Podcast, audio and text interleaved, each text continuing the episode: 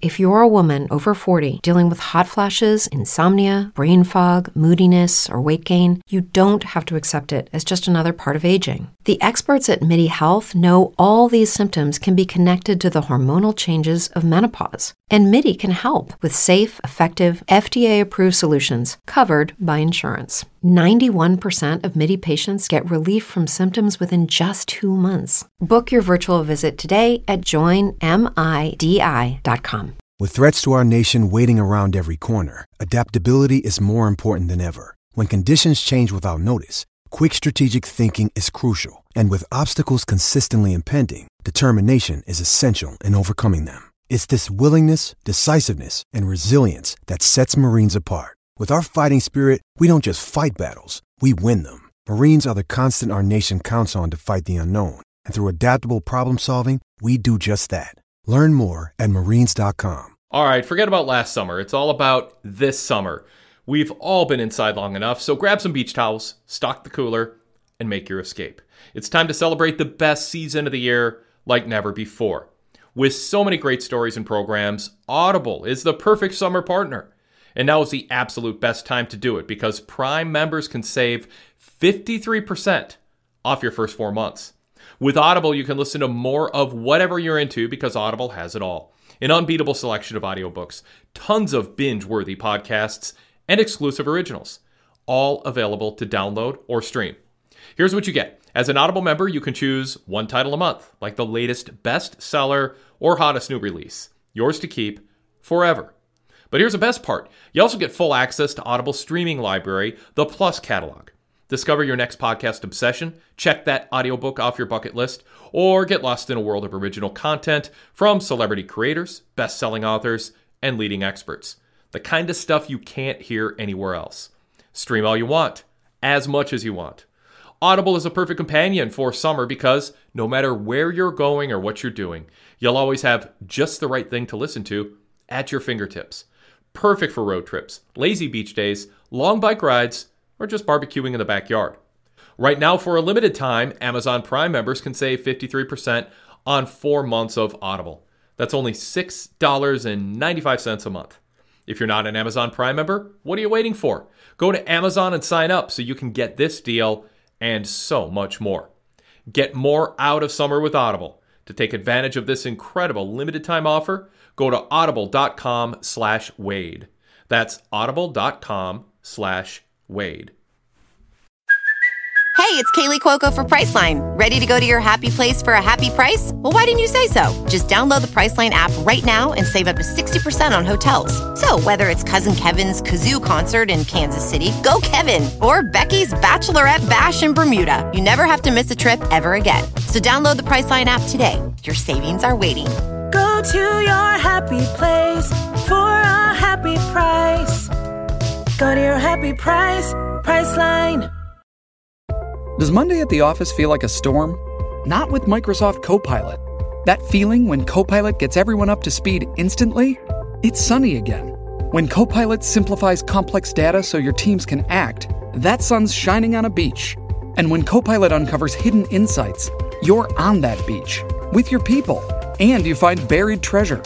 That's Microsoft Copilot. Learn more at Microsoft.com slash AI for all.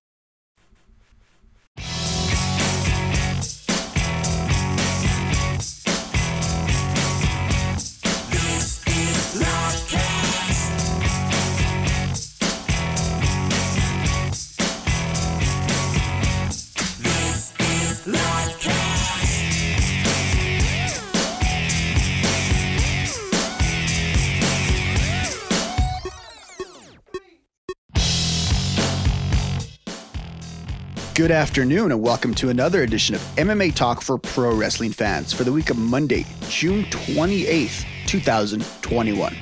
As always, or as occasionally, I am your host, Robert Bios, and I'm joined this week by my usually regular co host and sometimes host, Rick Monty. Rick, how's it going? Doing pretty good, Robert. Glad to have you back because, as interesting it was to do a solo show, just a lot of pressure, you know? Yeah, and it's it's funny for a little peek behind the curtain. Rick and I are like we we live pretty different lives, have very different lifestyles, except for the fact that we get busy around the same time, like all the time. Like if one of us has something come up, like the other one inevitably will. So that's just kind of how that how that shook out. But thank you everyone for for sticking with us in that little uh, two week stretch, and we're we're back at you, ready to talk about some MMA, some boxing, maybe even a little pro wrestling this week. Um, but if you want to get in that conversation with us, definitely helps us uh, on the solo shows when we have extra content uh, to feed you that's not just from one of us. Go ahead and send us an email, MMA livecast at gmail.com. That's MMA L I V E C A S T at gmail.com. Go ahead and hit us up there with anything pro wrestling, MMA, boxing, or really anything else that you would like to pick our brains about. Okay, Rick. Um, so if you are a promoter of uh, fight sports, was it like some sort of international law that you had to have an event this week? Yeah, and you know what? Here's what I was going to tell you about it. I I suffered for it with my age. Yes. And everything. I sat in that computer chair of mine for probably 10 hours and I blew out my back. Not even joking. So when I went to go get coffee this morning, I was hunched over like an old man I, I couldn't fall asleep very well. I kept on waking up last night. I blew out my back. When you're 37 years old, doesn't take much. It's just like, you know, it's not not a big challenge to blow your back out. And oh, so God. I was just sitting in a hunch position for so long. Extra worse. And I'm, I'm now taking my little red pills to make me happier. This is mm. this is awesome, Rick. Um, you, mm. I I knew you had something coming on the show, but I didn't know what it was. Another peek behind the curtain. Uh, MMA is a dangerous sport, obviously. Yeah. It's so dangerous that you got hurt. Fans. Yeah, you got hurt. oh, uh, and it wasn't just MMA too.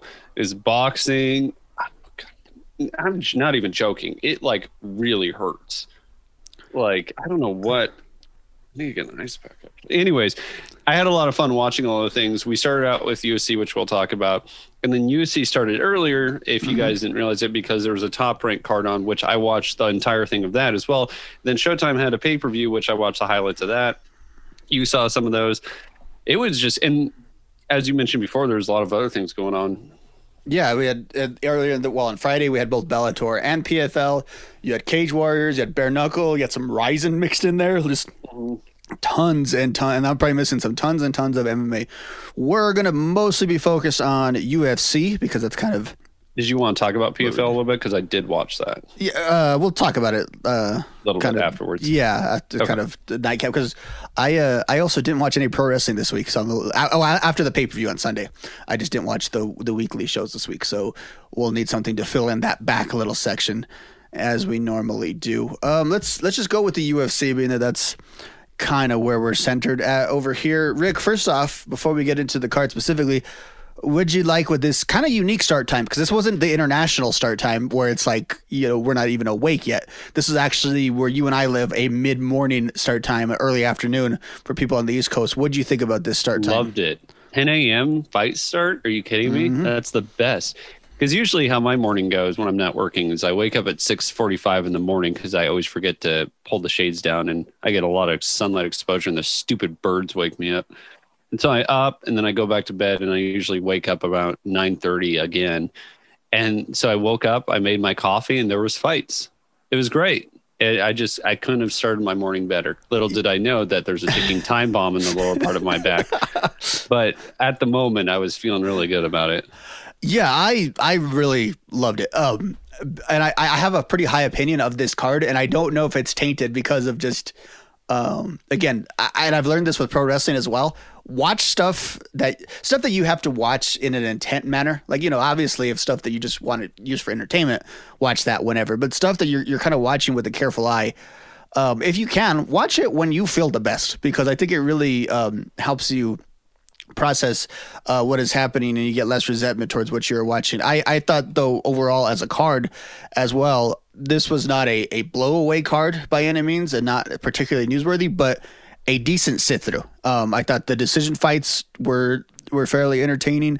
Um, lots of not issues with officiating, but officiating came into play several times, and then we had um, a few finishes. So I thought overall, pretty good mix of a good uh, fight night card on a busy day um, of all kinds of combat sports and sports. Um, just just a, a busy time in general. It's a good time if you're not 72 years old. It's a good time to sit in front of the TV uh, under the air conditioner and just watch all these sports. But you It- know, be You know, it's funny too if you watch it live, which sounds like Yumi essentially did. The first two fights, yet again, really just put us. If you want to talk about it in sequential order, kind of that's how I remember it. Like the first fight with Yancy Medeiros was really good. And, that was uh, that was cheating though. That I don't consider this part of our. You have to watch the opening fight uh, thesis. because we know who Yancy is. Yeah, we know both of it. Like this would this is the this is the fight. Had I done the show with you last week, where we would have pinpointed as like this is the fight to watch. That's buried on the card. Like I feel like that holds up better when we just like have never heard of these guys. Right. I mean, it, I mean, cheating a little bit. yeah, I'm being, I'm being, I'm being uh, uh, very pedantic here on, on that point. Um, but yeah, let's let's go let's go through it that way. We never do that, but it's it's middle of summer. Let's uh let's go through from the uh the earlier fights and we'll work our way to the main event. So the main event of our UFC discussion will be the actual main event. And as you mentioned, Damir Hadzovic uh, taking out Yancy Medeiros, unanimous decision 29 28 across the board. Fantastic fight, as was to be expected. Um, but just just throwing throwing bombs out there, both of these guys. I just found this extremely entertaining. Yeah, I thought it was really good too. And Yancy picked it up uh, in the third round, Mm-hmm. which just you thought he actually had a chance. And the announcers were like, maybe it's a 10 8, maybe it's tied. I think we all knew that Damir was going to win this one, but he was gassed in the third round because he was just trying to put it on Yancey. He was throwing his concrete hands over at Yancey's face and he wasn't budging. And unfortunately for Yancey, this is probably it as far as his UFC career goes. But he's one of those guys who's just exciting as hell. Yeah, just a, a kind of kind of one of those old timer prelim guys. That's uh, that's just kind of there for us to uh, to take in. Following that, we had Charles Rosa taking out the guitar hero Justin Jaynes by split decision. Um, my favorite split decisions when one guy gets a 30-27. That's always my favorite version of this of the split decision. Justin Jaynes was pissed. He was. I don't think he was justified though. No, he lost. Yeah. Um, from there, the only women's fight on this card, which is a little weird, you had Julia Avila defeating uh, Juliana Stoliarenko. This was entertaining because Avila was Yeah. just beating the crap out of her, but Stoliarenko extremely tough, as she's shown a few times in the UFC. And then after the fact, Avila just as happy as you can be, gave Cormier about the biggest hug, and then apologized for possibly bleeding on his suit, which is just I love that I get to say that as an MMA podcaster. That's just a word I get to say. Apologize for bleeding on your suit. Yeah. I and the first round too, how they're just throwing haymakers at each Mm-hmm. other. It didn't look like the most professional fight, but it sure was fun to watch. But hey, it's like we we talk all the fight. time about bantamweight on the women's side just being um, so sterile. It's it, it's good when you see something pop up, you know, Yeah. um, from that division. Uh, from there, you had Mar- Marcin Prachnio taking on Isaac Villanueva, winning with a body kick, a a Overeem to Lesnar style um, body kick, where uh, where Villanueva just got doubled over in this one. Man, those guys were throwing too. Mm-hmm. And Isaac Villanueva, he definitely looked like a boxer. His punching was very, very accurate, very crisp, hard hitter. He kind of looked like that one heavyweight boxer who fought a couple months ago as far as his style and his tattoo. He just is, looked very similar to, I forgot the guy's name, who it went against. Won't remember, but anyways, he he uh, he was looking pretty good. But in the second round, he got taken out, and it was interesting too. The body kick it happened. Marcin connected with it, but he wasn't doing a lot of body work because he only had one w- round to work, and he was losing that round. So that just shows you how powerful that kick was. That liver shot really just lights out for him. A lot of body punch finishing this night in general, both in MMA and boxing. um, a body kick uh, TKO or KO, it just seems like the most painful like thing imaginable, doesn't it? Yeah, because your your will is there, but your body's shutting down. It's it's kind of like, yo, bro, we are done.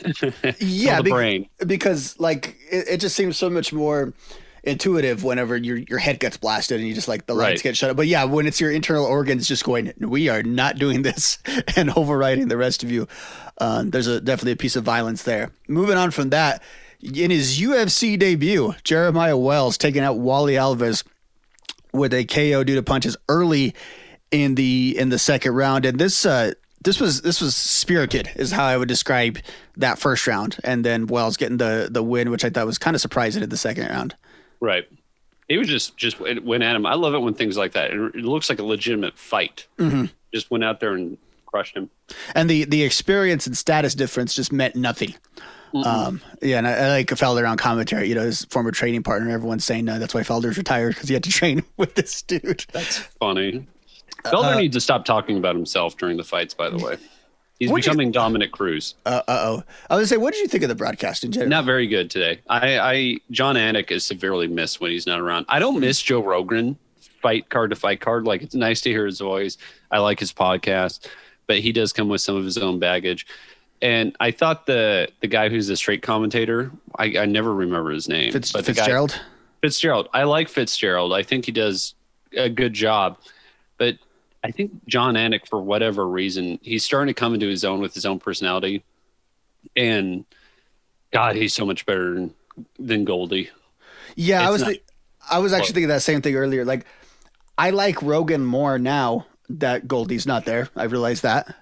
Yeah. Um, you know, it's it, but it's more small. Though like to me, Rogan's not a good week to week UFC commentator. Ooh. He's good for the big events.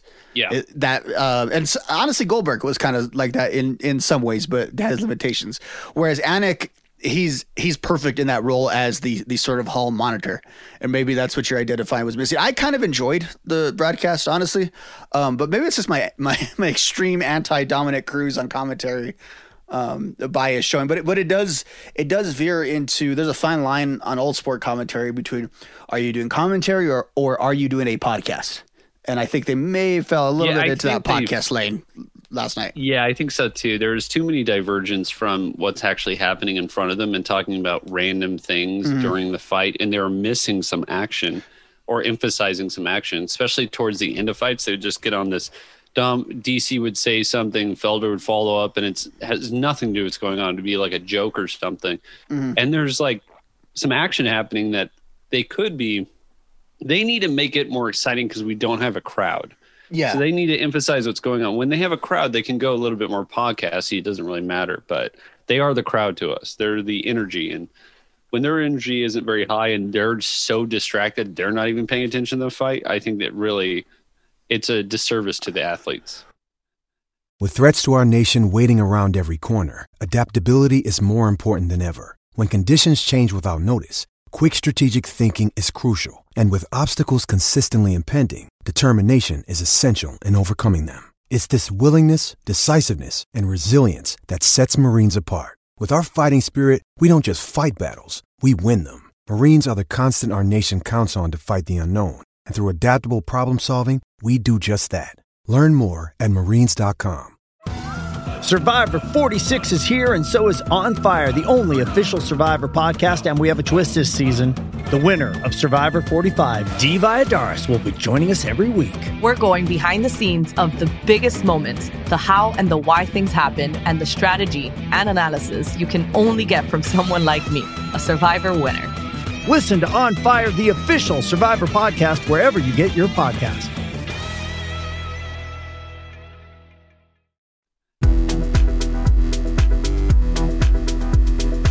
Daily Cast listeners, thank you, first of all, for streaming the shows. Be sure you're subscribing. Just search PW Torch in Apple Podcasts or wherever you listen to pro wrestling podcasts. But while you're at it, if you're not yet, please subscribe to the Wade Keller Pro Wrestling Podcast and Wade Keller Pro Wrestling Post Shows. Search Wade Keller and see two logos pop up a blue one and a red one. The red logo, the post shows, cover Raw and SmackDown each week with a fast turnaround time of a couple hours after the show's end. And also, every Saturday, we present a flashback to our analysis from five years ago that week, covering Raw. Jason Powell from ProWrestling.net joins me, and we analyze what happened on Raw five years ago. So check out that time capsule every weekend. The Blue Logo Show features the Thursday flagship, plus our first run interviews, our classic interviews, and our mailbag segments. So, again, search Wade Keller and click subscribe to both the red logo and the blue logo.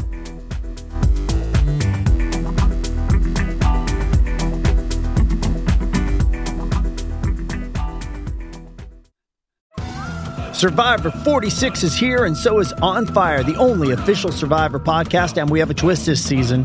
The winner of Survivor 45, Dee Valladares, will be joining us every week. We're going behind the scenes of the biggest moments, the how and the why things happen, and the strategy and analysis you can only get from someone like me, a Survivor winner.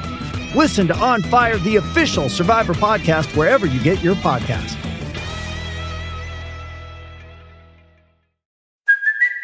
It's Kaley Cuoco for Priceline. Ready to go to your happy place for a happy price? Well, why didn't you say so? Just download the Priceline app right now and save up to 60% on hotels. So, whether it's Cousin Kevin's Kazoo concert in Kansas City, go Kevin, or Becky's Bachelorette Bash in Bermuda, you never have to miss a trip ever again. So, download the Priceline app today. Your savings are waiting. Go to your happy place for a happy price. Go to your happy price, Priceline.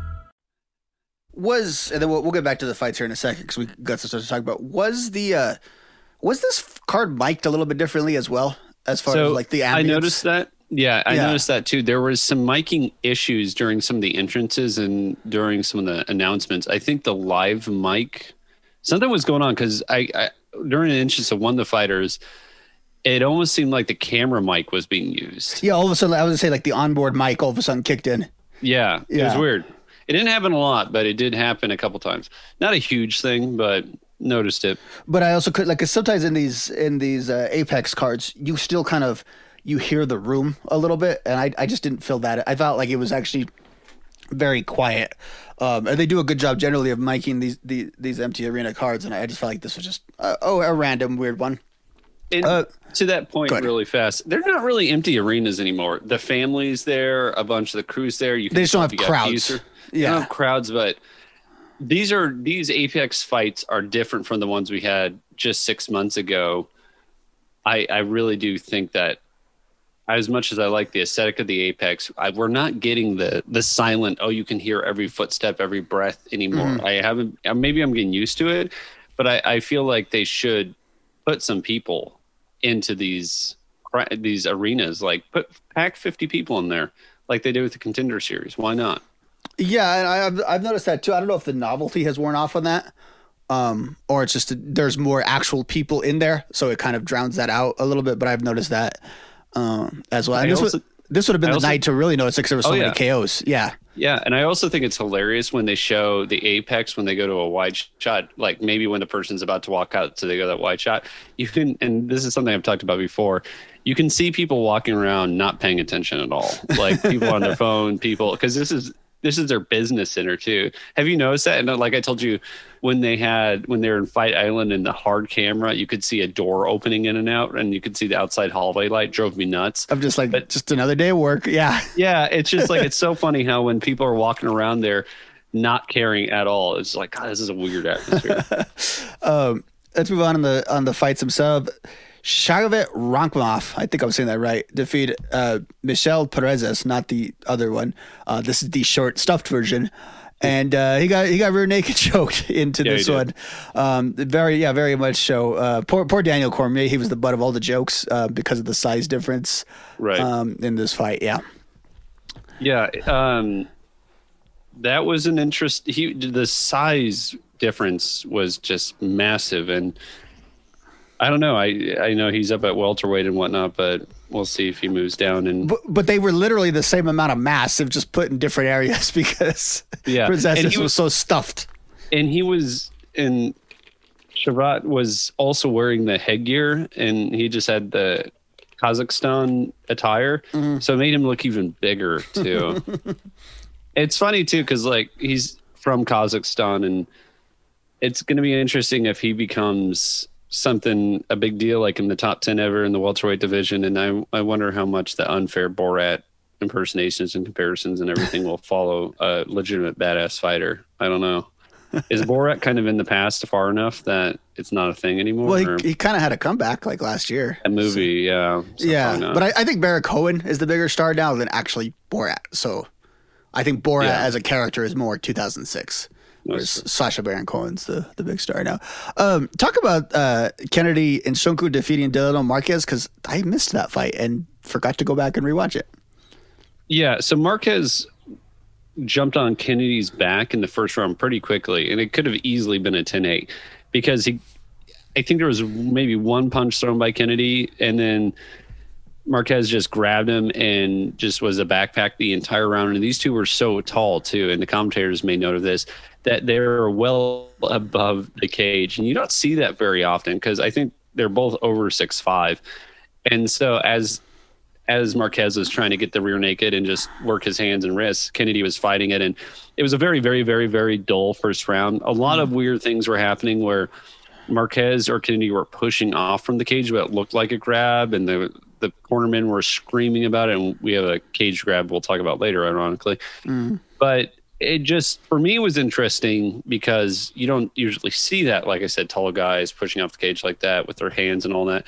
But luckily, by the time the third round rolls comes on by, Kennedy is able to connect with some punches. Marques he was connecting in the second round at the end of it, and Marques was getting weathered and could have got finished in the second round if it didn't end. And then basically Kennedy just picked it up and finished him off. This is another performance, and they talked about it in announcing as well that Kennedy has looked like he was completely losing a fight, and then he Derek loses it and just knocks the guy out in the third round. I don't know how he does against a lot of the other light heavyweights, but I think in the light heavyweight, especially, the sh- division shows so shallow that anytime you get any sort of prospect like this who's putting on exciting performances, they might push him a little too hard. Mm. So I think he has an opportunity, but just slow play him. And there's one thing I would like to say. I was actually rooting against him because I'm a son of a bitch. And they did that thing where they showed him taking care of his mother and she just had um I forgot what they said she had ALS or something like that. And like how he's just a good guy. And I was like, great now lose. I, I always enjoy when they tell somebody's like journey and how they're like doing something selfless like that, and then they get pounded in the octagon. Because I like to go against the narrative. But I was happy he won. You know, I'm going through a not as exactly similar situation in my world right now, but there is a person who raised me who's going through something very, very similar. So I can identify with what he's going through. But at the same time, you know, I'm an old man who throws out his back watching TV too long, and I just have a really cold heart. Yeah, yeah. I, I, I mean this in the nicest possible way. You are an awful human being. That's okay. But I, but I, but like I said, in the nicest possible way. I see that. Um, okay. I'm honest about my my. It's not like I think. Ooh, I hate when people say I got no filter. I just say what's real. Like, no, you're an idiot. Like you, you still No, gotta be a, those people. self-aware. Those people are carefully curated. Everything they say is very curated. Right. I just I'm very like I know we all have these thoughts and we just kind of brush them off. I like to examine them. I I I'm not of the same school of Larry David and Stanza and stuff like that, but I grew up watching Seinfeld. So I I'm obsessed with negative but yet slightly funny, you know, things like that. But Yeah. I find them funny. It's They- it's it's hard for me to find dates though. Yeah. Okay. I Um, can't expose it very. I have to like show my evilness throughout. Like, Yeah, that, that's why every every any communication I've had with a significant other of yours, I find to be uh, someone I am very uh, can relate to in a lot of ways. Because they're like so frustrated. Yes. It's sad that you've talked to more than one. yes, and, and have had You the same three. have the, have the same laments with all of them. they're all like just exhausted with me. Okay. I'll, I'll, I'm going to do a podcast with them. Um, just examining, should. examining you. That's going to be our, our subject. Um, you do Deconstructing some Monty. coworkers too. Yeah. Yeah, yeah. I've talked to some of them too. Yeah, they they um, they got they got their issues too. Um, someone who didn't have issues was Renato Moicano defeating Jai Herbert with another rear naked choke at 4:34 of the second round.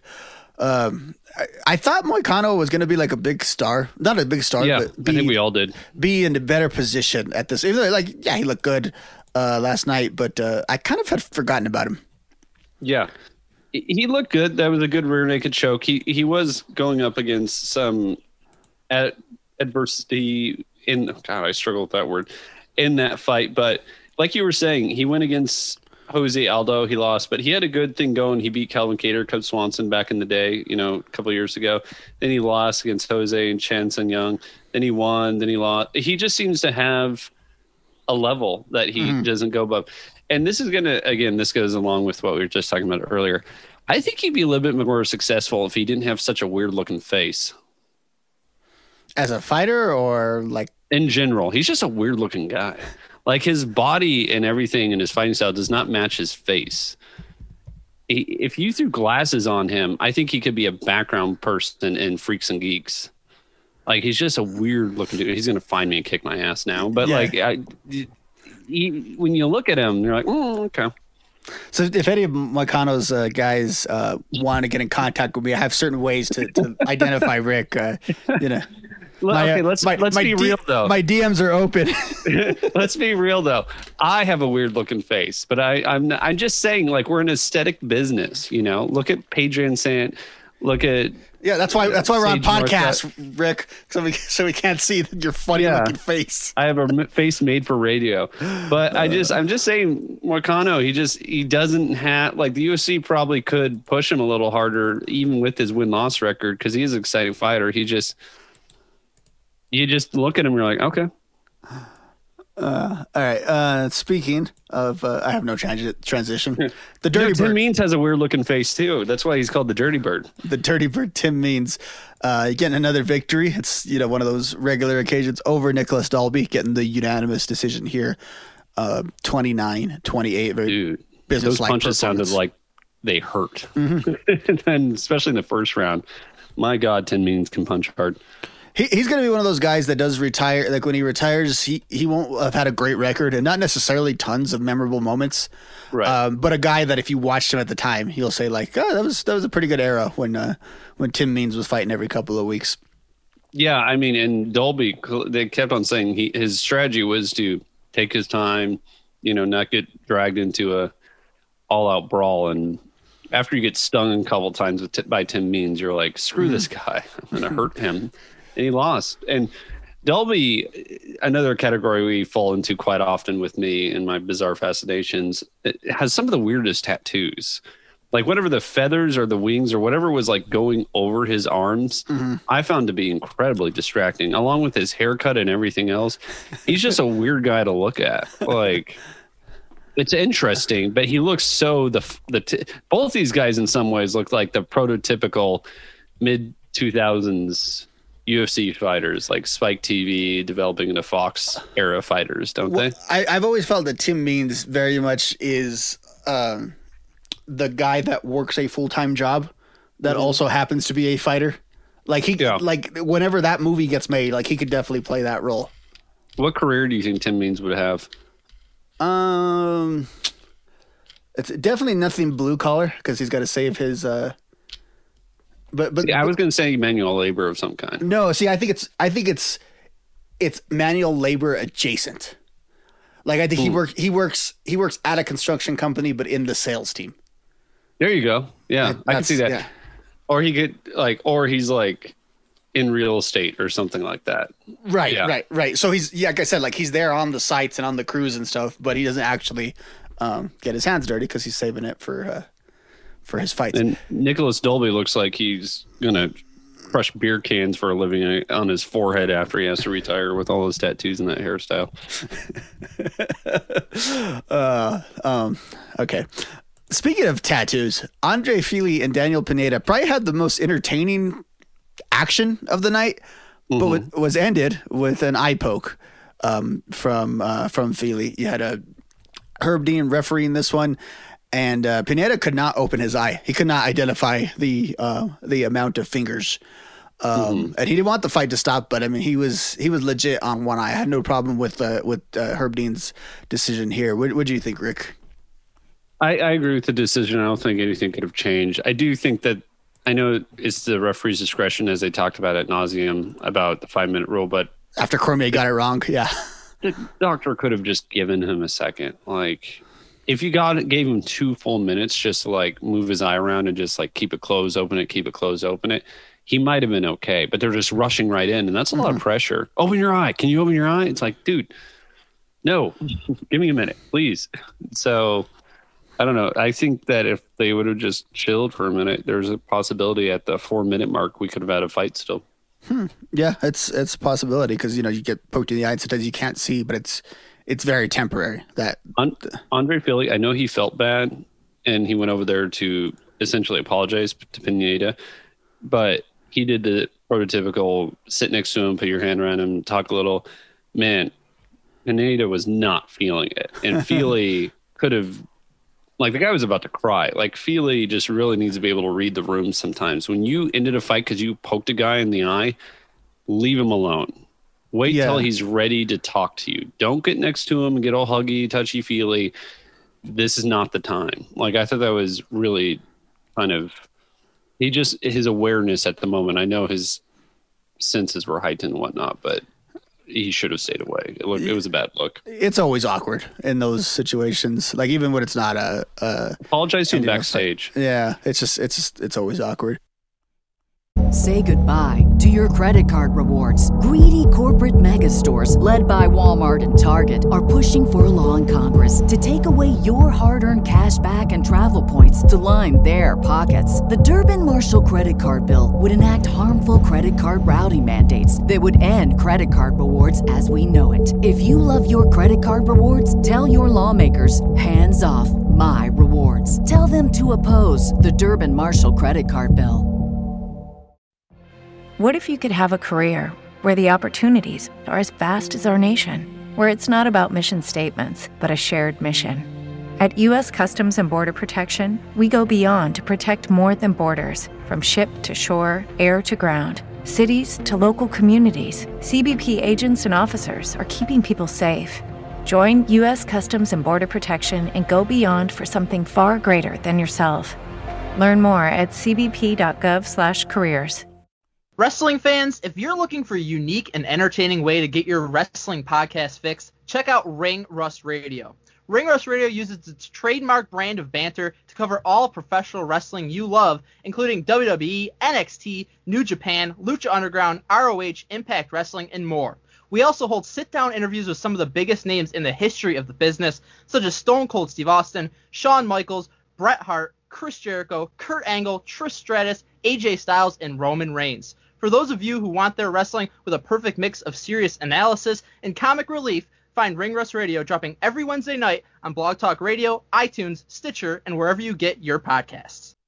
Say goodbye to your credit card rewards. Greedy corporate mega stores, led by Walmart and Target, are pushing for a law in Congress to take away your hard earned cash back and travel points to line their pockets. The Durbin Marshall credit card bill would enact harmful credit card routing mandates that would end credit card rewards as we know it. If you love your credit card rewards, tell your lawmakers hands off my rewards. Tell them to oppose the Durbin Marshall credit card bill. Every day, we rise, challenging ourselves to work for what we believe in. At U.S. Border Patrol, protecting our borders is more than a job, it's a calling. Agents answer the call, working together to keep our country and communities safe. If you are ready for a new mission, join U.S. Border Patrol and go beyond. Learn more at cbp.gov/careers. Um, Timur Valiev taking out Raoni Barcelos with a majority decision. Very, very entertaining fight, although I can't really recall it too well. I'm not sure why. Yeah, I know. It won fight of the night too, and I don't. All I remember is them kept on giving him comparisons to Frankie Edgar because they Uh-huh. trained together, and so that was keeping me in it. But I just don't remember anything significantly happening in it. I just remembered that it, you know, it was fast paced and uh, Tamir was very pale. Um, the co-main event. Now the, the business really picking up here. Tanner Boser defeating OSP with a KO due to punches at 231 of the second round. But that's not what we're talking about here. We will be talking about fence grab gate because OSP had Boser, you know, on his back, and Bozer gets up very easily with the help of lifting up on the fence, and then has, um, you know, gets better position on OSP and is able to land the KO. OSP, I believe, is officially appealing it through the uh, the athletic commission. We'll see where that goes. that. Yeah.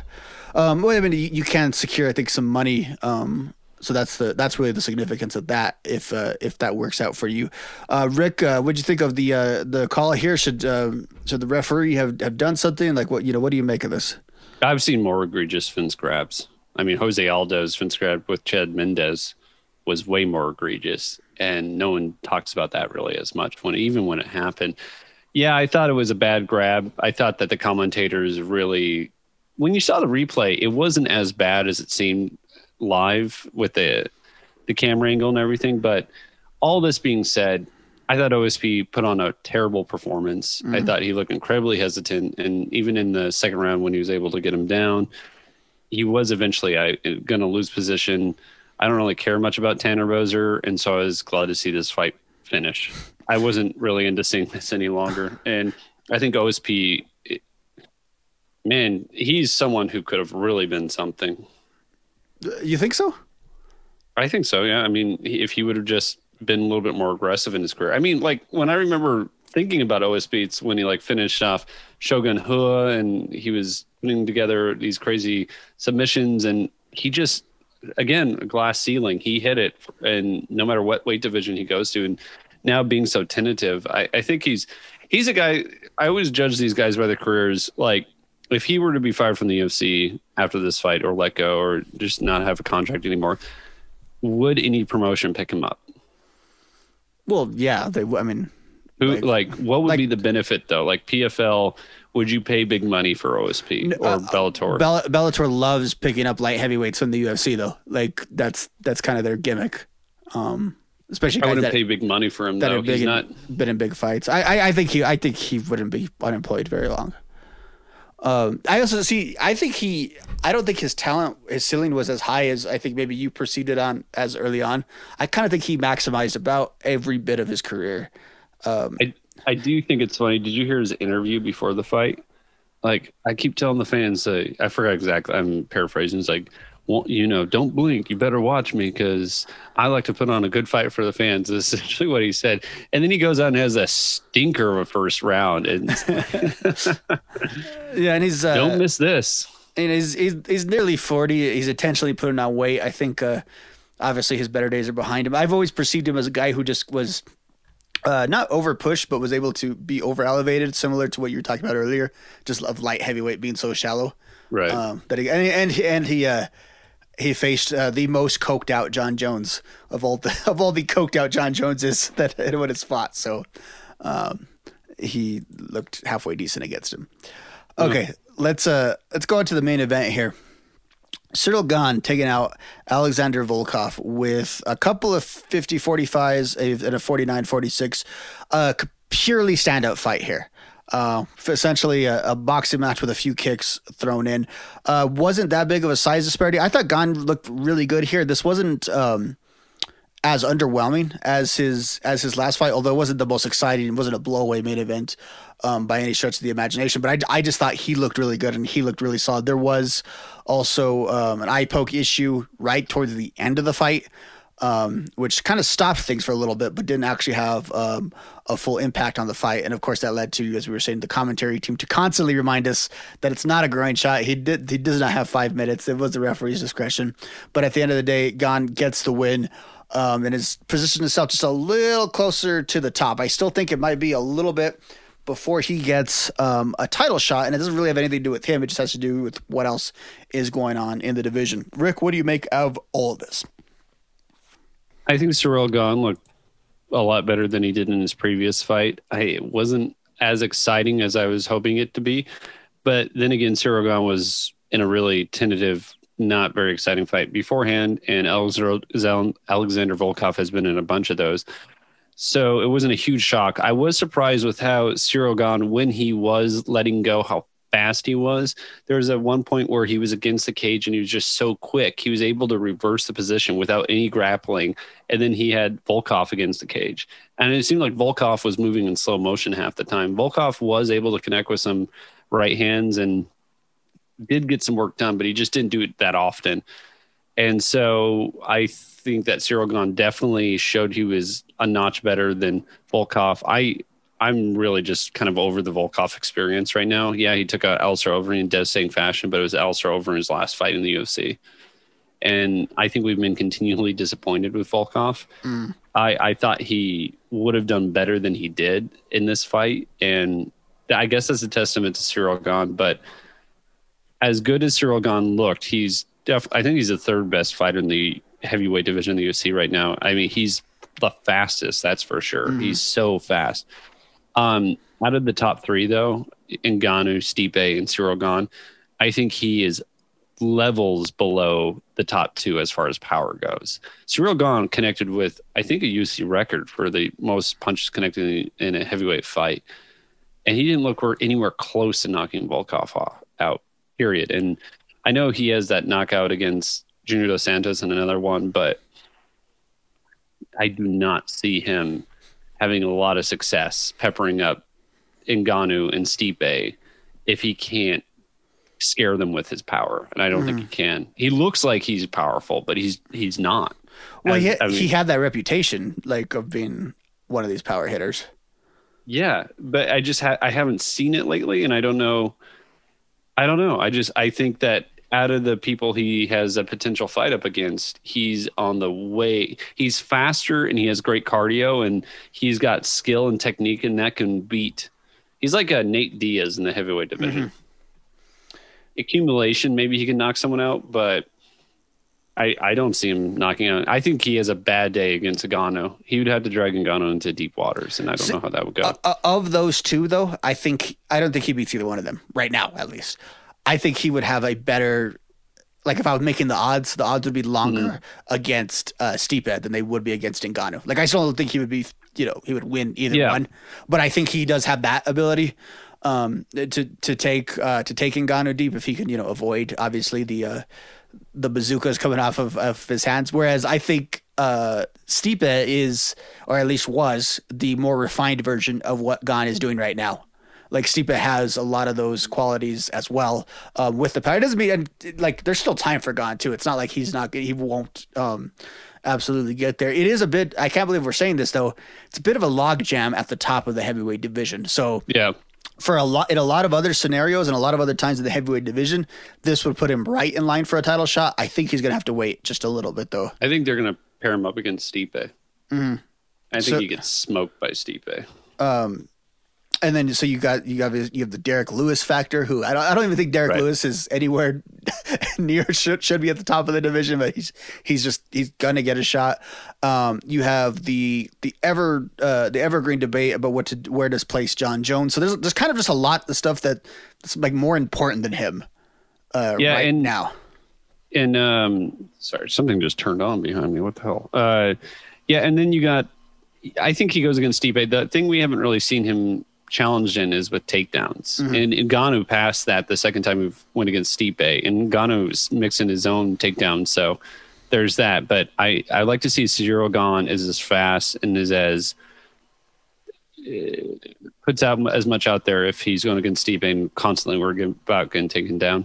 hmm Yeah, so it's it's uh, it's dynamic. It's not a uh, it's not a oh he won so he needs to be skyrocketed or he didn't win as impressive as he was so he's um, you know needs to be buried. He's kind of uh, kind of I, I think I think he he improved his stock and improved off Yeah. of that last fight. Um, but uh, um, People were hating him- on him after that last fight. yeah, yeah, yeah. Um, and I, I think this this was a show of skill um, more than anything on his behalf, which he is very skilled at that uh, at that weight class. Um, just I, I just hope I just don't see him fighting like um, uh, no who, who the hell am I? Who's the who's the heavyweight that's always around? Um, Curtis Blaydes. no, no, no, from from the old school, but he's still around. Ar- Arlovsky. Yeah. Like uh, as long as long as I don't see him backpedaling to suddenly fight Right. Arlovsky, uh, I think everything everything's looking on the up Dude, for him. Can you imagine if he went against Stipe on the same card that Ngannou went against Derrick Lewis? That would be amazing. Let's do that. So much beef, so much beef on that So, card. Well, and also make that a five round fight, co main event. Then, I mean, like, Yeah, you could just do that, right? Like mm-hmm. they've proven. Yeah, yeah. I I uh, I kind of support that I because these last two fights that they kept showing, like he's the rare heavyweight that's kind of suited for a five round fight. right. Um, and as is Stipe, you know, Stipe has that um has that to him as well. So. I uh, I definitely support your uh, your proposal there, Rick. I'll uh, Yes, I'll, thank I'll, you. I'll I'll pass it on to Dana um, at the meeting uh, tomorrow and see uh, see what he says. Um, okay, so that was that was the the fight night. Um, you know, UFC uh, Vegas 30, uh, UFC on ESPN Plus 48, UFC Fight Night 190, or UFC Fight Night Gane versus Volkov. However you want to label it, that was that. Uh, overall grade uh, or overall impressions of this card, Rick? I would give it a B. Mm-hmm. B minus maybe. Yeah. Uh, not a not a rewatch card, but a card that if you watched it, you you spent time well spent, uh, which I think fits that B range uh, perfect. Also, didn't get, didn't ever really get drugged down by just consecutive boring fights or anything like that. Right. Um, and I, I think in general the the UFC product has been has been pretty good this year. 2021 has been a good year um, for the for the UFC product. Even even when it's even when it's not good, it's still um, it's still a decent a decent sporting event. And uh, we get a week off now from basically everything. Um, and then we have obviously the what what will likely be the biggest fight of the year, uh, Poirier McGregor three, but that's not till July 10th. So we kind of we get a week um, for just like the dumbest storylines will emerge in this next week. I I, I anticipate every possible wait. uh, the dumbest tweets possible. Fake retirements will be happening. uh, people accusing each other of defrauding charity. Like it's going to be the dumbest week possible. And as Rick said, we we are all here um, for. it. Oh yeah, yeah. I I cannot wait for it. I actually might buy a T-shirt of the poster. I'm so excited. I UFC shop came out with some new gear. And while I was in Vegas, I went to the fight store and I bought some. I bought a. You'll appreciate this. I bought a Zuffa boxing shirt that like the one that like Daniel was wearing. I uh-huh. have one now. So cool. No one gets it. And then I I bought a UFC Reebok shirt that's gray. It's, I like it a lot. I figure the Reebok ones are vintage at this point. And then I bought a Conor McGregor shirt that's pretty cool. It's a white shirt. And so I might buy another Conor McGregor. I wish they just sold Dana White shirts. I might I might make one because he's my homeboy. Oh God. you you would face. I would. I love Dana White. DFW. Uh, my head hurts. Say goodbye to your credit card rewards. Greedy corporate mega stores, led by Walmart and Target, are pushing for a law in Congress to take away your hard earned cash back and travel points to line their pockets. The Durbin Marshall credit card bill would enact harmful credit card routing mandates that would end credit card rewards as we know it. If you love your credit card rewards, tell your lawmakers hands off my rewards. Tell them to oppose the Durbin Marshall credit card bill. Lucky Land Casino asking people what's the weirdest place you've gotten lucky? Lucky? In line at the deli, I guess? Aha, in my dentist's office. More than once, actually. Do I have to say? Yes, you do. In the car before my kids' PTA meeting. Really? Yes. Excuse me, what's the weirdest place you've gotten lucky? I never win and tell. Well, there you have it. You can get lucky anywhere playing at LuckyLandSlots.com. Play for free right now. Are you feeling lucky? No purchase necessary. Void where prohibited by law. 18 plus. Terms and conditions apply. See website for details.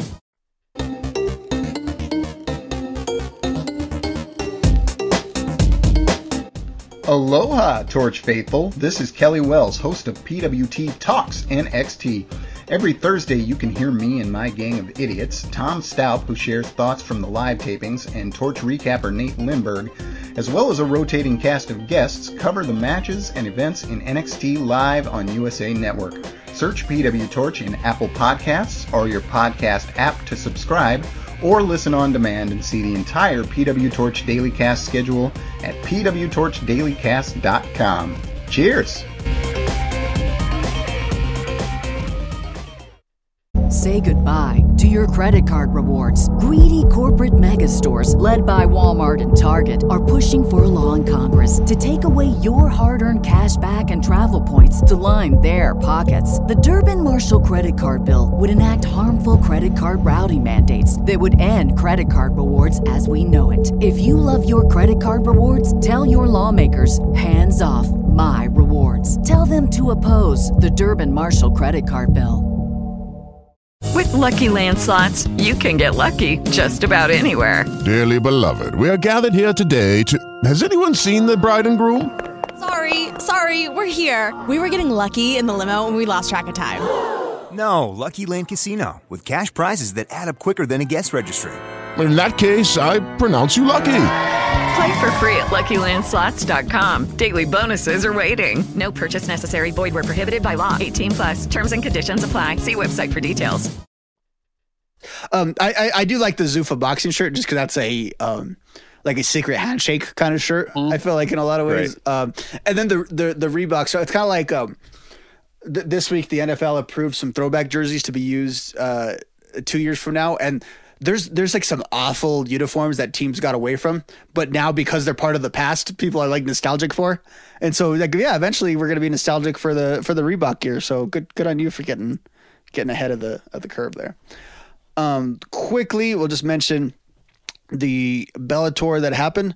Valentin Moldavsky defeated Tim Johnson, uh, you know, the legendary Tim Johnson, and that was for uh, the interim uh, heavyweight world title. And then the other thing to kind of note from there is you had Liz Carmouche actually getting a TKO uh, victory over Kana Watanabe. So you had that going on in the world of Bellator. Of all the fights that were going on this weekend, I feel like Bellator was uh, pretty low um, on the list. I think they were even eclipsed a little bit by the PFL this week, where we had two things that were significant. We had Kayla Harrison getting uh, another victory, this time over Cynthia Dandois. So that she actually beat somebody that you have sort of heard of before, getting the uh, submission armbar victory over there. But then Anthony Pettis missing out on the playoffs as he uh, fall to Raush Manfio via split decision. Uh, bit a bit of tough road since leaving the UFC for for Anthony Pettis. Rick, I, I know you watched uh, quite a bit of this card. What, what's your take on everything that went down? Yeah, it was an interesting night. I can I can we t- when in regards to PFL, are you still liking the promotion and everything like that, and just what it brings to the table? I I, I enjoy like tuning into it. I'm not super invested in it. Um, right. I, I often forget it's happening until I see on YouTube the weigh-ins are happening or something. I, like I feel it has more buzz than Bellator right now. Oh yes, Bellator is dying over on Showtime. no Mhm. one knows it's happening for whatever reason. Showtime, and this is just my perspective. Again, does not promote P- Bellator really well. It doesn't really go with show with the Showtime feel. Showtime doesn't have a lot of shows that are hits right now either. Mhm. It's just not a buzzworthy situation for them. And they're throwing like the last event they had over the week in week I heard nobody talking about it. Mhm. You couldn't even bet on it when I was in Vegas. Like they weren't allowing bets on Bellator events, which is sad because they were allowing bets on PFL Mm. fights. All this being said, uh, I watched PFL. I watched all the fights. Uh, your boy Anthony Pettis just can't can't put it together. What's the deal there? Yeah, I don't know. It's it's this thing. Um, it's happened to a lot of guys when they leave the UFC. Where I always feel like if he went back into the UFC, he'd be fine. the UFC, like like what the hell has happened um, since Mm-hmm. since going since going over there? Uh, yeah. What do you think though about the the overall presentation at PFL? We've talked about it a little bit. You know, you got you got Lillian on the thing. You get the whole thing. I I, lo- yeah, I, like love the presentation. It. Yeah. I like the presentation. The one big knock I have against them, besides the the speed of the punch and all that Mhm. useless crap at the bottom of the, you know, that is what it is. I hate them inputting fan reactions and noise when there's clearly no fans there. Yeah. Hate it. It sounds so bad. We've accepted that there's no fans in these venues. You don't need to do that. I know that other sports have been piping in those noises, but with MMA, there's a certain amount of legitimacy that it needs to sustain because it's still kind of closely in some ways associated with wrestling. It's uh, boxing is seen as half an illegitimate sport. MMA, even down to its barest bones, works because it's guys fighting guys. But as soon as you start including all this useless tinsel and crap, it distances itself from being a. I think they're trying to sanitize MMA a little bit by Hmm. having all these metrics and whatnot, which is fine. You know, they're they're a league, not a promotion. But yeah, the crowd cheering is just so stupid. Yeah. It, well, just MMA. It distracts me. it works better in the silent like I mean, we even have the argument like yeah th- there's an enthusiasm when the fans are back but remember early on we were saying kind of didn't really miss them um, and, and part of that i think was having the the actual sterile environment of that just kind of works. And and it's weird because some of the other sports when they would go pure silence it didn't work as well uh, but Or but re- or wrestling. yeah re- wrestling um yeah, I think I think the piped in stuff worked. Once they got to the Thunderdome, it worked because it kind of fit. Um, in the pure empty arena, the noise made no sense. But I think that's a similar concept too of why of why that didn't work. Um, Okay, What do you think of the main event though? Kayla Harrison versus uh, Grandma. Well, you know, Cynthia Dandois, I think, is notorious for just not being a very good fighter. Um, right. So I didn't. She has six kids. Great. I didn't. I didn't. Uh, I didn't think. Uh, I didn't think much of it. Uh, thought I, you know, was harkening back to her her one UFC fight, which was just uh, a horrible, horrible display. Was that Um, her with the like the big bundled up hair who was just looking terrible? I think She- I remember her now. She was just swatting and not connecting. right. And it, it was like an open. Like I, I don't know why specific. I, I remember when she got cut because she got cut after one fight, which is doesn't usually happen. But that fight was just like she just didn't look like she belonged. Uh, in in the like you compare that to what like Julia Avila did on the card uh, this week, and it was like like no, that, that's not even the same sport. Um, so and again, and again, Kayla Harris, we've talked about this a million times. It's it's local MMA presented on a national stage, um, and that's what that's what she's participating in at this point. Again, someone someone we know because they were in the UFC, but uh, just kind of uh, just kind of a maintenance fight to uh, just kind of just kind of you know do the thing, build her up so she can leave for the UFC. That's what uh, that's what I think is honestly happening there.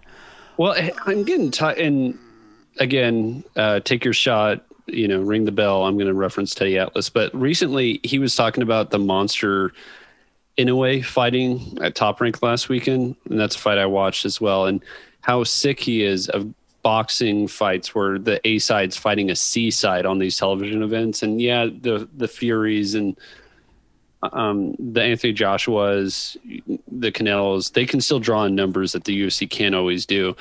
But when it comes to week to week television or like regularly scheduled pay per views, the UFC is killing boxing right now. They really are with the numbers and consistency. And not only consistency of viewers, but consistency of quality A side versus A side opponents and fights. And a lot of that has to do with my my uncle Dana White having control of everything. But just, you know, boxing in, in, in general is too splintered and everything like that. But PFL to me kind of feels boxing ish. Like you got Kayla Harrison, the A side, going against, she was what, a minus three, 3,300 in the betting odds or something. It's just like when the fight was going on, I was like, I don't care about this.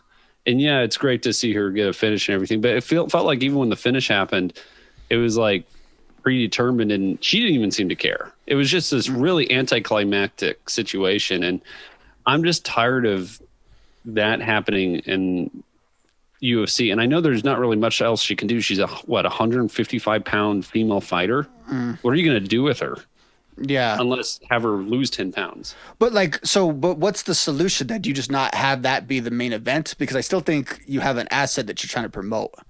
Like, so then do you do the Bellator route? What they would do is they would they would have these, you know, they still do that with the prospects really low on the card, so you never got to know them, and then you had these these like freak show fights that didn't draw anything at the top. Like that's the other option then you would have.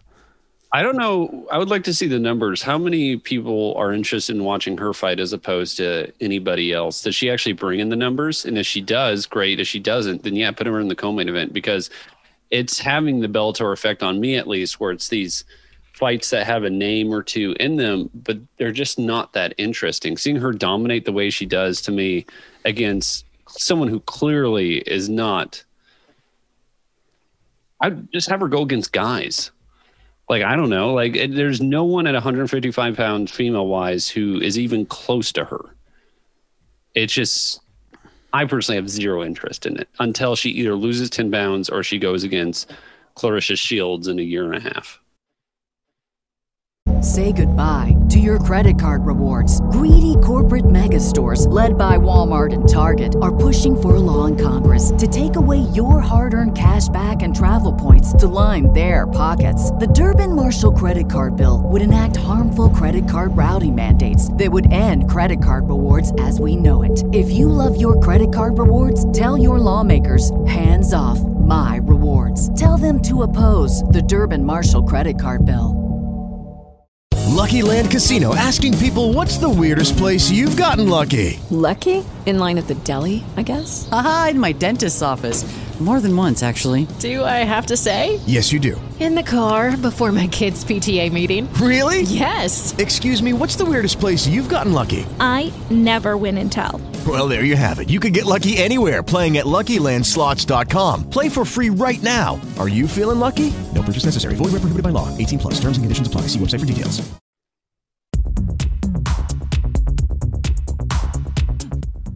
I launched the Pro Wrestling Torch newsletter as a teenager in high school in the late 80s, and I've been covering professional wrestling ever since. It's been my full time job since the day I graduated college. And I've followed every technology along the way and tried to be on the cutting edge, and one of them has been podcasting. We were doing podcasts before the word podcast was a word, they were just called audio shows for our subscribers. And a cool feature that we introduced last year are flashback Saturday night editions of the Wade Keller Hotline, where every Saturday night we post Wade Keller Hotlines all in one file, a week's worth of shows from 10 and 15 years ago. That means uh, you can listen to what I was saying about the news, about Raw, about SmackDown, about TNA, about WrestleMania hype, WrestleMania fallout, controversies, firings, matches that almost happened, and why they didn't happen. Every weekend on Saturday night from 10 and 15 years ago. For instance, the April 6, 2006 Wade Keller hotline had a ton of insider news on the Hulk Hogan Steve Austin dynamic at the WWE Hall of Fame and the prospects of a Hogan versus Austin match and how close it came to happening at WrestleMania 22, what stood in its way, and what the prospects were of it happening in the future, why Steve Austin said what he said about Hulk Hogan at the Hall of Fame during his Bret Hart intro, and what the backstage interaction was between the two of them. That's just one example of some of the fascinating reporting that was going on, likely before you were listening to some of my free podcasts here. So, uh, go VIP. It's one of many, many cool benefits that come with a VIP membership. Get details at pwtorch.com slash go VIP.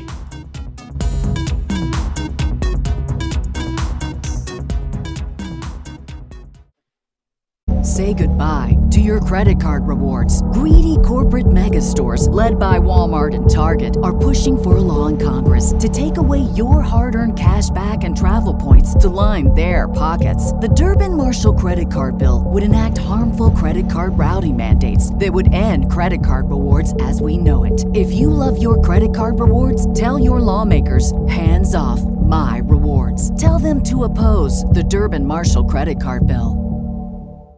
With the Lucky Land slots, you can get lucky just about anywhere. This is your captain speaking. Uh, we've got clear runway and the weather's fine, but we're just going to circle up here a while and uh, get lucky. No, no, nothing like that. It's just these cash prizes add up quick. So I suggest you sit back, keep your tray table upright, and start getting lucky. Play for free at LuckyLandSlots.com. Are you feeling lucky? No purchase necessary. Void where prohibited by law. 18 plus terms and conditions apply. See website for details. Well, I mean, that, and that's where they're headed. So you have to fill But time when? in between. Yeah. them. You're going to have to fill a year and a half. Mm. Claressa Shields is going to get destroyed by Kayla Harrison. Right? Well, and that that's the that's the other side of it too. Is you kind of have to uh, you're going to have to inject, I think, a little bit of uh, of interest in there that kind of faded um, with the with the last with with the Claressa Shields fight. Um, so you're going to have to kind of uh, work some promotional uh, magic. I I just don't I don't I don't I don't have an issue with like like what else would the PFL to put at the top? Like you could put the Anthony Pettis fight at the top, like and and that being the co-main event, you would still complain. Is my is my take on that? Like Find better opponents. That's my solution to them. Is just find someone who is puts up more of a fight. Stop just giving her these jobbers. And I don't know who that person is. There has to be those people out there though that aren't just UFC one timers or just people who are way too old and have no.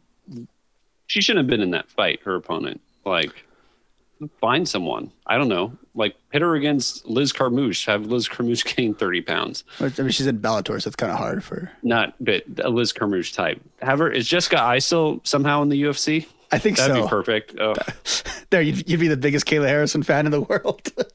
yeah. um, okay, Rick, you, you you mentioned boxing. That's that's a hobby horse of yours. It's, you have to tell us every week that MMA is better than boxing. Yet you watch more boxing Not than this weekend than than anybody I know. Uh, give us just go to the boxing corner, Rick, and I'll uh, I'll step in whenever necessary. But it's the floor is yours.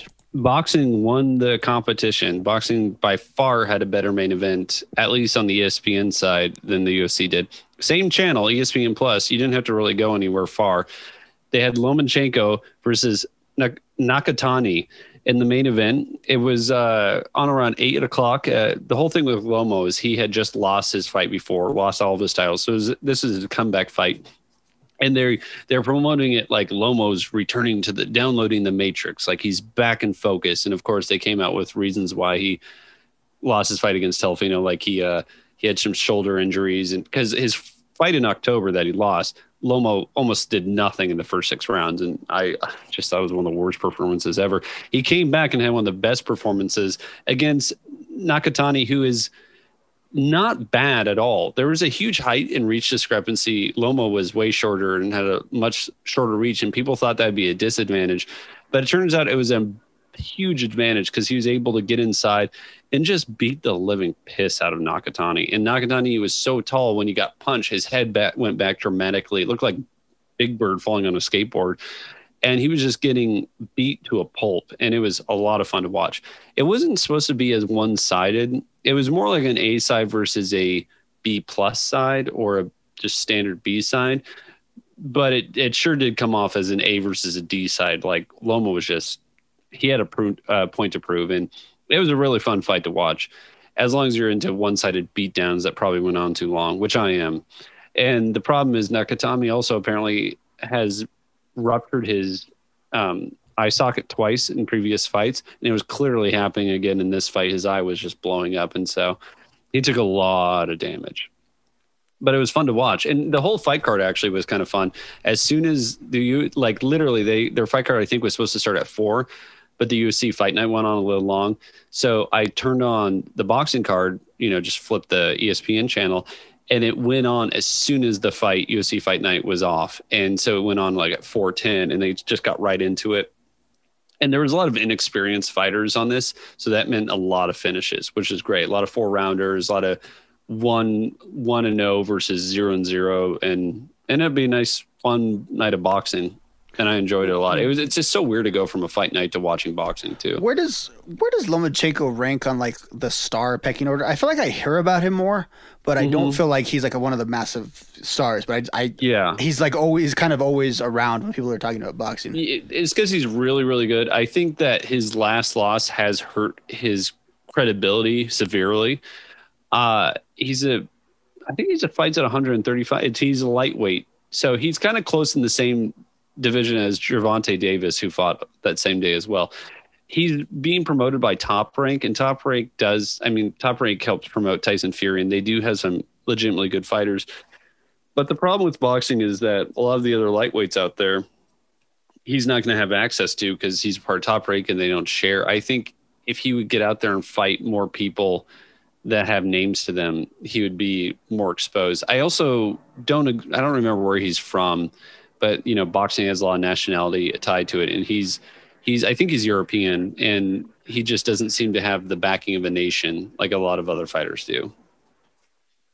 Not that they don't support him, but you just don't hear about it like a lot of Mexican fighters and stuff. which is a, a big part of how boxing is promoted and presented. Right. Yeah. Which I love that Dana White fights against that. Like he was talking about that in the post fight. Have we you seen to talk about UFC posters? What are you talking about? Yeah, yeah, yeah. No, no, no, no. I agree, but he puts them on in areas that not aren't necessarily tied to that. Like so, when he had the last pay per view, when he had Adesanya and Vettori going against each other, they did really well as far as pay per view buys. The I think it was a, almost a sellout in the arena. It was a sell in the arena, and he was like, "I have a guy from Africa fighting a, an Italian kid."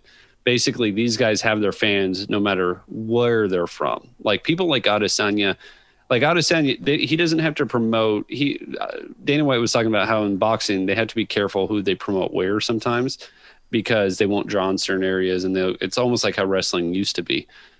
But I feel like UFC doesn't have that as much. But I do think that's as we talked about very prevalent in boxing still. I, I think it's more prevalent in UFC than you're giving it credit for. Like they they made they, they made a bit, they make such a huge deal about going to Australia to do the uh, the Whittaker Adesanya series, right? Like that's not by accident. they accident. do, but they don't do that a lot. And I know they do that with the Brazilian fighters They- sometimes. They went to China and they had to have Weili Zhang in the main Sure. event. They had think to have take- Aldo and Anderson Silva and all the Brazilian card. Like, what would you? They had to have Cain Velasquez in the Mexico City card. Like, they do that all the time. But they Cain just Velasquez also didn't get cheered at that Mexico card as much as Werdum does. he, he ran I out think- of breath. yeah, I think that they do take advantage of it when they can. Like, believe me, if they could have had Khabib versus Conor in Russia, that would have been massive. Then they, they would have done it. Mm. But I don't think they depend on it as much. I think it's a novelty that Mm, they I- will I- use to their advantage.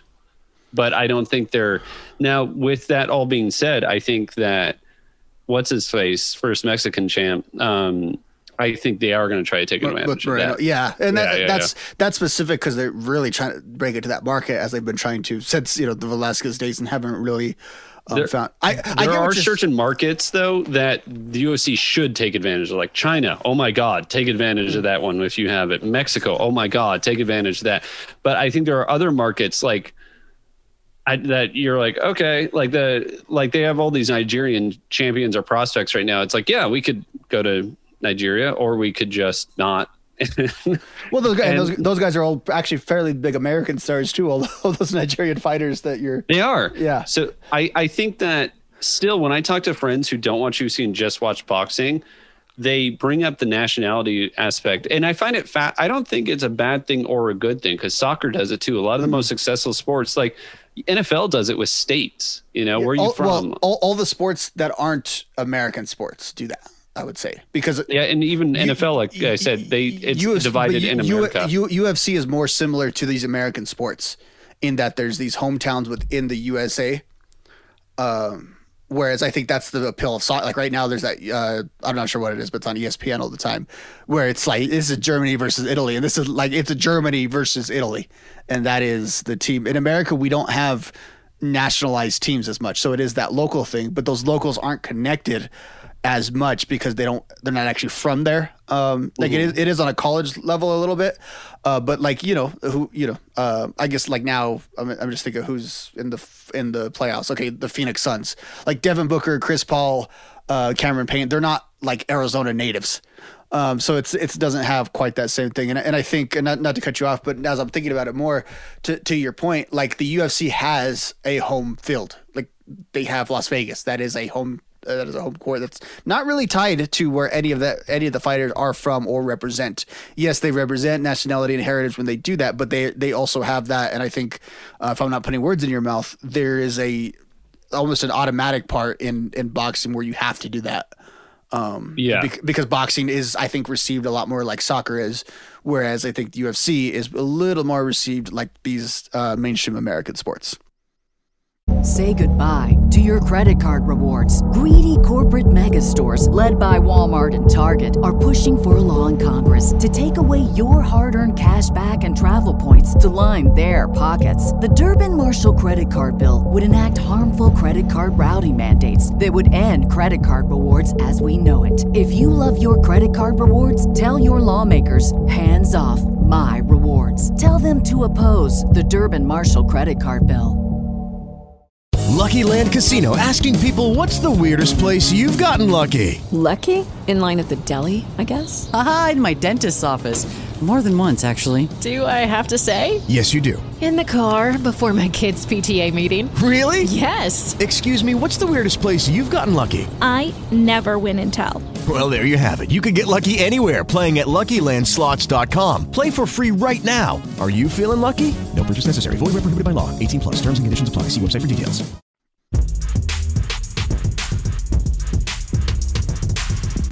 Check out our new 2021 PW Torch VIP podcast lineup, including Everything with Rich Fann, hosted by Wade Keller, where on weekends we get together and talk about everything. And that includes our popular Off the Beaten Path segment, where either Rich or I present each other with something to watch that's off the beaten path, and we dissect and analyze and react to it. Sometimes it's weird, sometimes it's nostalgic, sometimes it's therapeutic, and sometimes it's just plucking something from the past that would work today that's not being done. But we talk about uh, WWE, NXT, AEW, all the current events in professional wrestling also. It's a different format and a fresh podcast dynamic with Rich and me every weekend. Everything with Rich Fann is part of the new PW Torch VIP podcast lineup for 2021.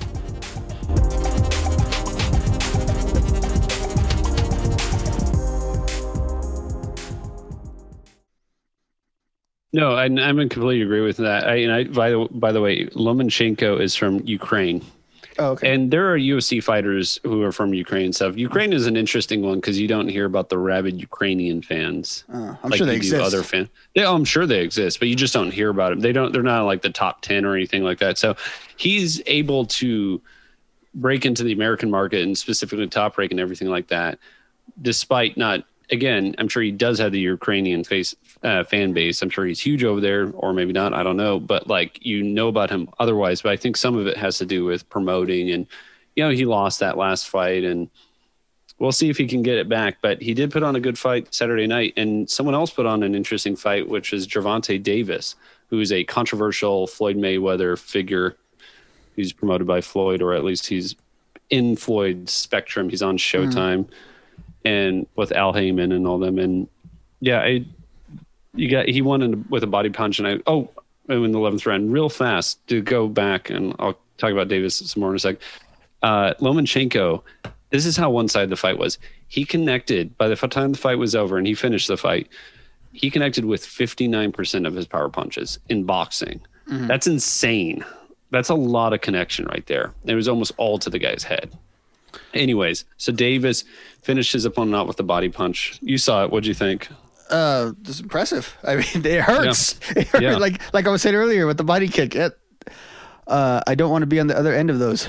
Mario Barrios. So it was a body punch, and then he just connected, I think, with the left, and Barrios kind of fell against the ropes, and they just called it off. And Barrios didn't argue with it at all. He had been taking a pounding the whole fight. Now, the interesting thing about this fight, it was another A side versus a B slash maybe B minus C side. This is a seventy-five dollar pay per view. It costs more than Floyd versus Logan Paul. Mm. Like, I wonder what the numbers are on this pay per view. I doubt they got over two hundred thousand. I don't know. We say that we, we say that all the time, and these boxing pay per views end up doing well almost regardless. Um, Yeah. So I mean, I, and I just I I'm not plugged into it enough to uh to know. I want I want boxing to get kicked in the pants really bad because I think that they need to get a complete overhaul, and I don't know what's going to take because they all these they're now now Oscar De La Hoya is going to be fighting like it's it's the time they're going through their money money fight era like we did with UFC in like 2016 2017. I, I think that's not a perfect analogy though at all because at least when the UFC when it went, happened in the UFC, um, those fights still affected the rest of the UFC. Like they Yeah. were still part, like you know, McGregor Diaz or McGregor RDA or McGregor um, Eddie Alvarez. Though, like there's still impacts of those te- you know, theoretically that are being felt today. When boxing goes off into you know when De La Hoya is going to fight or uh, or whoever's going to fight, to me that's uh, that doesn't affect the rest of the sport. That affects maybe people's perception of the sport, but it's not. It doesn't. I don't know. To me, it's there there- that's an apples and oranges kind of comparison. Do you think it hurts boxing?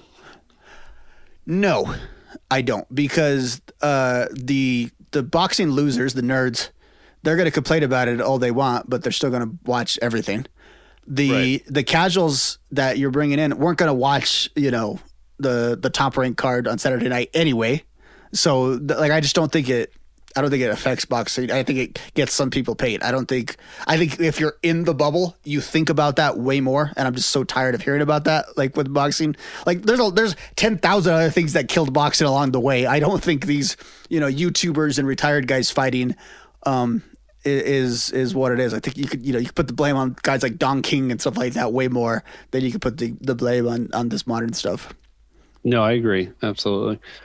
Um, that was boxing in general. So yeah, I would say the Lomachenko card. I'd, and the co-main event of that card was really good too. I would say that I got more quality out of that than the UFC card, but luckily the UFC card was earlier. And if I didn't throw out my back last night, it'd have been a perfect night.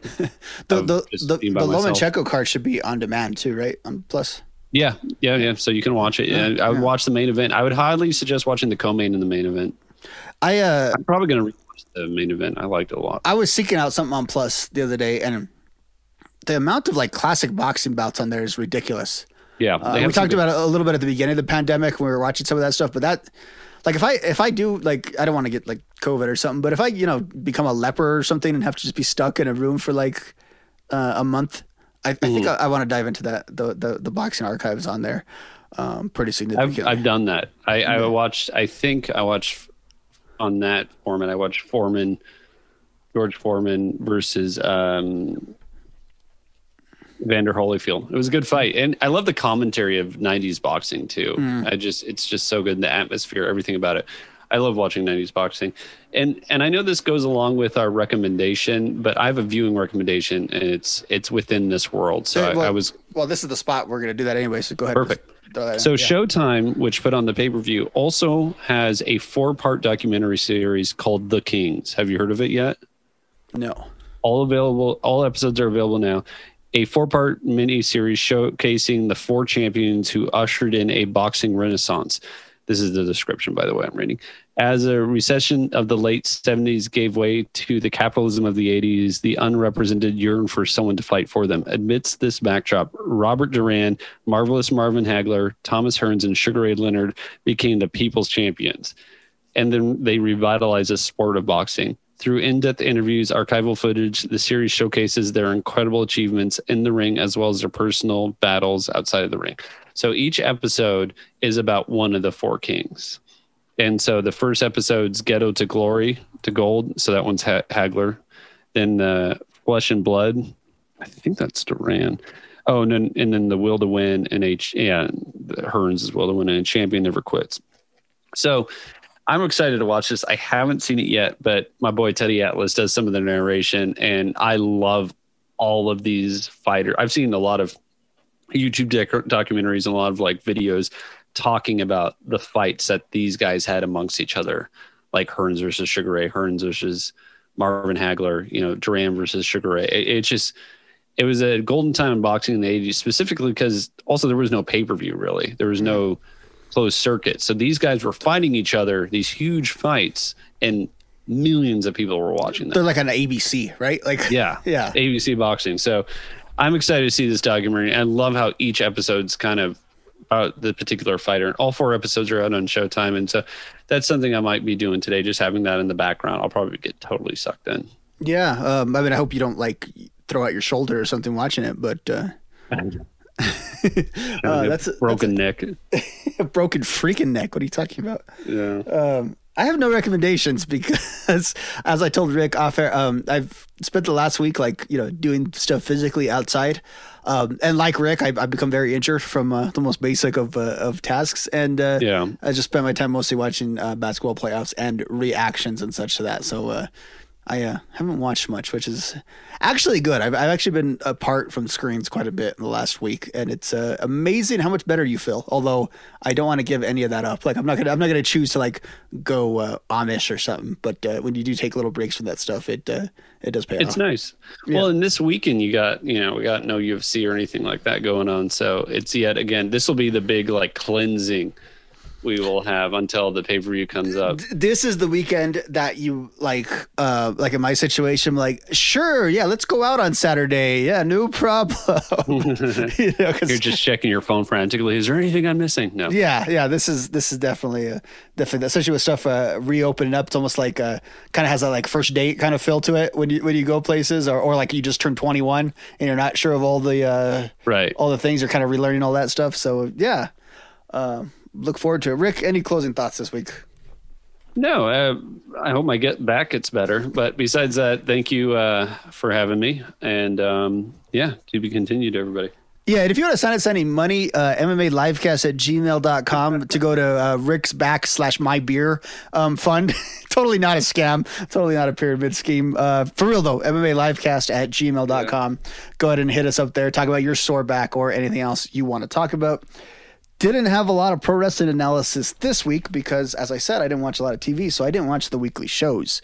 Um, actually, it's Sunday afternoon. I might kind of settle in and and, uh, and watch those a little bit. Did watch the pay per view, uh, Hell in a Cell, which I found pretty enjoyable uh, from a from a match uh, standpoint. Uh, I, I do feel like I'm drifting from other wrestling people who watch regular wrestling because I find a lot more enjoyment and stuff, and that everyone else seems to hate all the time. So I don't know if I'm just like uh, not as miserable of a person or I'm not watching as closely as I should be. But people who are watching as closely as they should be are over at pwtorch.com. Go ahead and check out all the wrestling content they got going on over there. And of course, go premium. Get the top shelf stuff. Go VIP.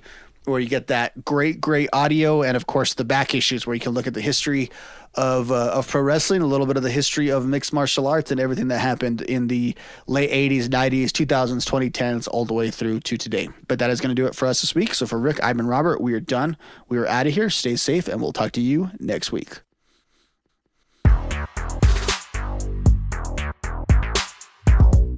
Have you subscribed to the PW Torch Daily Cast yet? It's a free daily podcast with shows throughout the week dedicated to Ring of Honor, All Elite Wrestling, Impact Wrestling, Major League Wrestling, NXT, and MMA Talk for pro wrestling fans. That's Monday through Friday. And on Saturdays, check out the Deep Dive with Rich Fann, where he examines a single topic in depth. And then Sunday nights, it's Wrestling Night in America with Greg Parks. You can listen live or download the show later at pwtorchdailycast.com. Just click on the live stream link.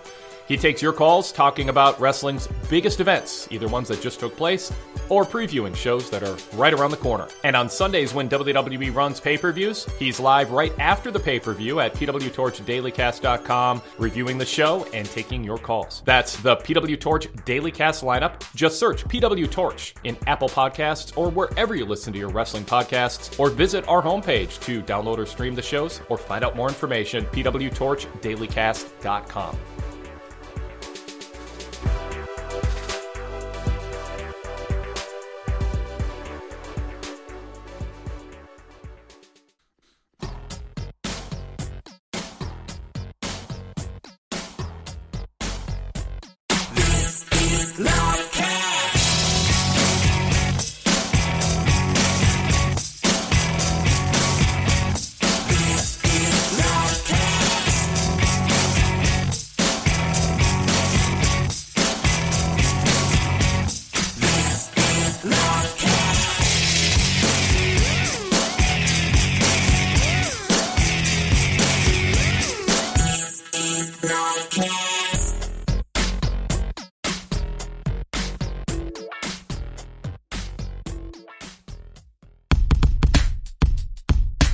We're now on Patreon. That's right. You can support us and get benefits at patreon.com slash pwtorchvip. That's patreon.com slash pwtorchvip. We have three tiers, $4.99, $6.99, and $9.99. The first tier gives you all the Wade Keller Pro Wrestling podcasts and post shows and the PW Torch daily casts with the ads and plugs removed. That membership tier also includes the VIP after shows that on occasion we put on extended versions for VIP members at the end of the Wade Keller shows and daily casts. And it's compatible with the Apple Podcast app and any other third party podcast app out there, or you can stream the shows directly from your Patreon app or the Patreon website. Or you can upgrade to tier two for two extra dollars a month and add the Wade Keller hotline to the mix, a daily podcast just for VIP members who support us. Or you can upgrade to tier three and get all the Wade Keller podcasts and post shows and daily casts with the ads and plugs removed and the VIP after shows and the Wade Keller hotlines, plus all the other VIP exclusive podcasts and a PDF and all text version of the weekly Pro Wrestling Torch Weekly newsletter and a 20 years ago Pro Wrestling Torch Weekly newsletter every week. Full details on how to support us and get so much in return with three different tiered options at patreon.com slash pwtorchvip. You can still support us directly on our website and get the full VIP benefits for $9.99 a month by going to pwtorch.com slash govip. That has not changed. This is just an additional option for those of you who are familiar with and like supporting creators on Patreon. That's patreon.com slash pwtorchvip. Say goodbye to your credit card rewards. Greedy corporate mega stores, led by Walmart and Target, are pushing for a law in Congress to take away your hard earned cash back and travel points to line their pockets. The Durbin Marshall credit card bill would enact harmful credit card routing mandates that would end credit card rewards as we know it. If you love your credit card rewards, tell your lawmakers hands off my rewards. Tell them to oppose the Durbin Marshall credit card bill. With the Lucky Land slots, you can get lucky just about anywhere. This is your captain speaking. Uh, we've got clear runway and the weather's fine, but we're just going to circle up here a while and uh, get lucky. No, no, nothing like that. It's just these cash prizes add up quick. So I suggest you sit back, keep your tray table upright, and start getting lucky.